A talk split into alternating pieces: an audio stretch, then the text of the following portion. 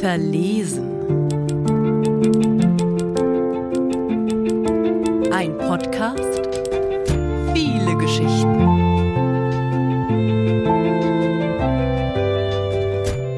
Einsamkeitsgefährten.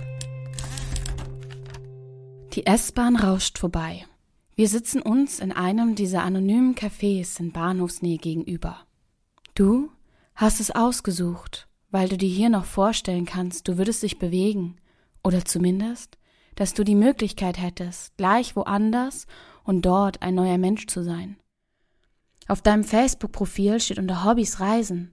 Dabei hast du dich, seit wir uns kennen, nicht weiter von der Wohnung bewegt, als in dem Radius, in den der Baumarkt, der alte Tabakladen und die Tankstelle passen. Ich tippe Worte auf das zur Hälfte gefüllte Word-Dokument. Du fragst mich, was ich mache, und ich sage Geschichte schreiben. Damit meine ich deine und meine, aber sie ist kurz und ich schreibe sie alleine. Ich weiß schon, dass sie kein Happy End haben wird, weil wir uns dafür nicht genug bedeuten, und du fragst nicht weiter nach. Die Wasserringe unserer Cola-Gläser berühren sich mehr als wir und die Männer am Tisch gegenüber versuchen sich mit lauter Stimme gegenseitig zu übertönen. Wir reden kaum. Du dich Wikipedia, ich tippe. Du liest nicht, was ich schreibe, alles beim Alten.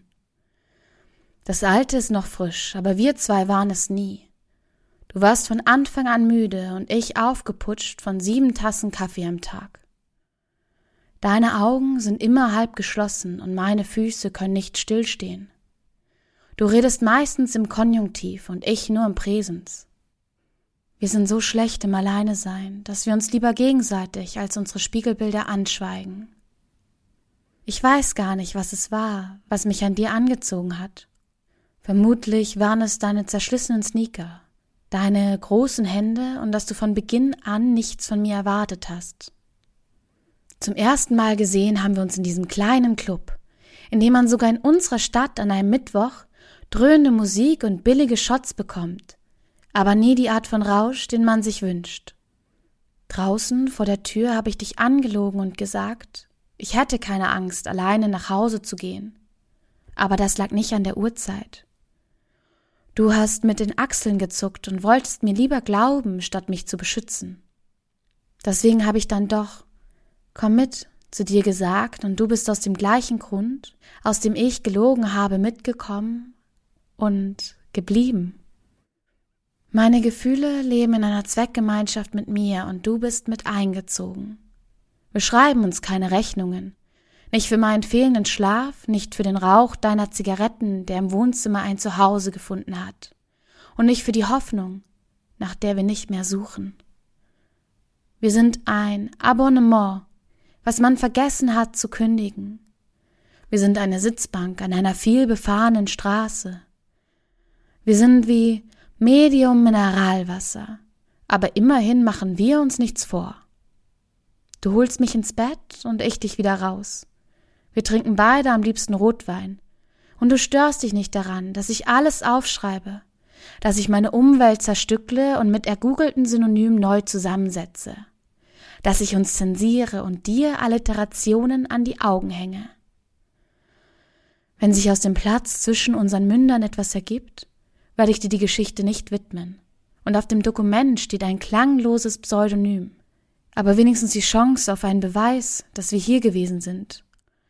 Ich vor deiner weichen Haut, du um meine Kanten gefaltet, uns in diesem Café.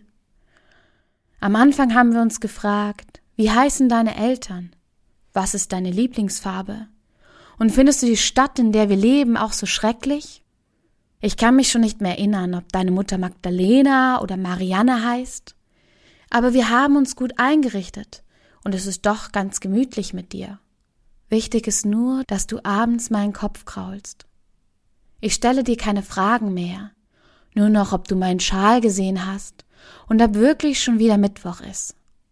Ich weiß nicht, wie deine erste Freundin hieß, was du schon alles angefangen oder wieder aufgehört hast und warum du eigentlich so einsam bist. Einsam sind wir noch, aber miteinander weniger alleine. Du hast mir nie erzählt, wer es war, und ich habe dir nicht gesagt, dass es immer so war, aber ich mich immerhin noch nicht selbst verlassen habe und dass ich nie weiß, wann der Druck beim Händeschütteln fest genug ist. Du bist mein Einsamkeitsgefährte. Und nach dir finde ich schon jemand neuen, der auch nicht weiß wohin. Jemand, der mich küsst und dabei an jemand anderen denkt. Jemand, der für mich probiert, ob die Milch noch gut ist. Jemand, der mich wieder einrenkt, wenn ein Wirbel rausspringt. Du wachst erst zum Mittagessen auf, um dein Handy so kurz wie möglich zu ignorieren und um der Sonne nicht zu lang zusehen zu müssen, wie sie ihre Scheinwerfer auf die Löcher, Falten und Brandflecken wirft. Und ich glaub nicht, dass du noch bis zum nächsten Winter bleibst. Ewigkeit ist ein Wort, was in die Kirche gehört und nicht zu uns. Wir wollen nur, dass es nicht dunkel ist, wenn wir die Wohnungstür aufschließen, dass wir jemandem die Schuld für den Kater am nächsten Morgen geben können und dass das Bett nicht zu kalt ist. Gestern habe ich auf meine To-Do-Liste Wärmflasche kaufen geschrieben und in meinem Warenkorb auf Amazon ist schon eine neue Haarfarbe gespeichert, mit der ich erst ein neuer Typ sein und dann neben einen neuen Typ passen kann. Ich bin nur in der Zwischenzeit die Schulter neben dir, bis sie dich wieder anruft nach fünf Tequila und mit dröhnendem Kopf. Du hast im Schlaf ihren Namen gemurmelt und deine Stimme klang noch nie so ehrlich. Kennt sie dein Tattoo auf dem Arm schon? Erinnert sie sich an den Namen deiner Mutter? Ich bin nicht eifersüchtig, dafür liebe ich dich zu wenig. Aber ich finde deinen Musikgeschmack gut und du beschwerst dich nicht, wenn ich die Tomatensauce versalze. Du hast schöne Augen und seitdem du da bist, wasche ich mir wieder regelmäßig die Haare. Du wechselst meine Bettwäsche, du bringst mir Ibuprofen an den Schreibtisch und du nimmst meine Hand in deine, wenn sie wieder zittert.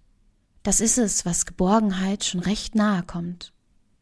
Wenn sie wiederkommt, das Mädchen mit dem Tequila und dem Namen, dann gehst du wieder. Auf sie zu und direkt rein in die Gegend im Bauch, in der angeblich Schmetterlinge zu Hause sind. Das wissen wir beide. Das Unausgesprochene zwischen uns ist klarer als die Worte, die wir versuchen zu flechten, bis wir den Faden verlieren und dann die Lautstärke der Musik an der kleinen Bluetooth-Box hochdrehen. Das mit uns beiden fühlt sich an wie Tabuspielen, wie nach Feuer fragen und erst wenn man welches bekommt, merken, dass man eigentlich nach Wärme sucht. Oder wie man immer nur auf Baustellen und neben leeren Brunnen spazieren geht. Irgendwann bleib ich zurück und dichte uns ein neues Ende an.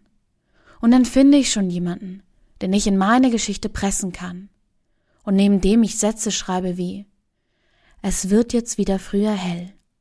Die Narbe auf seinem Schienbein gefällt mir. Seinem Mund fehlen die Worte, und auch wenn ich versuche, mit meiner Zunge welche hineinzupressen, funktioniert es nicht. Ich bin dir nicht böse, wenn du weitergehst. Aber ich bin gut darin, mich an Dinge zu gewöhnen. Das letzte waren deine Unterhosen auf dem Boden neben dem Bett und das Kratzen in deiner Stimme, wenn wir das Licht ausmachen und gemeinsam die Luft anhalten, bis ich unter dir auftauche und dein Herz laut gegen deine Rippen aber nie bis zu mir schlägt. Sie muss sich keine Sorgen machen, das würde ich ihr gerne noch sagen. Wir haben immer nur gefickt, keine Liebe gemacht, und das auch nur dann, wenn alle anderen Tatort schauen, aber mein Fernseher ist kaputt gegangen. Ein bisschen neidisch bin ich, aber nicht auf sie oder dich, sondern auf deinen Bauch und deinen Hals. Kannst du mir das noch schnell beibringen? wie man da wieder ein Gefühl reinbekommt, ein anderes als abwechselnd Übelkeit und Hunger? Bis dahin trägst du die Wasserkästen hoch. Ich zupfe unsere verknoteten Haare aus der Bürste im Badezimmer und wir malen unsere Initialien in den Staub auf den Regalbrettern. Du legst einen zerknitterten Schein auf den Tisch und ich klappe meinen Laptop zu. Du gibst wenig Trinkgeld und ich schultere meinen Rucksack. Wir gehen jetzt wieder zurück in meine Wohnung. Aber wir laufen nicht im Gleichschritt. Unser Takt verschiebt sich in Halbtonschritten. Bald fange ich wieder an, Zwiegespräche mit mir alleine zu führen. Und das ist das Einzige, was ich doch erwartet habe.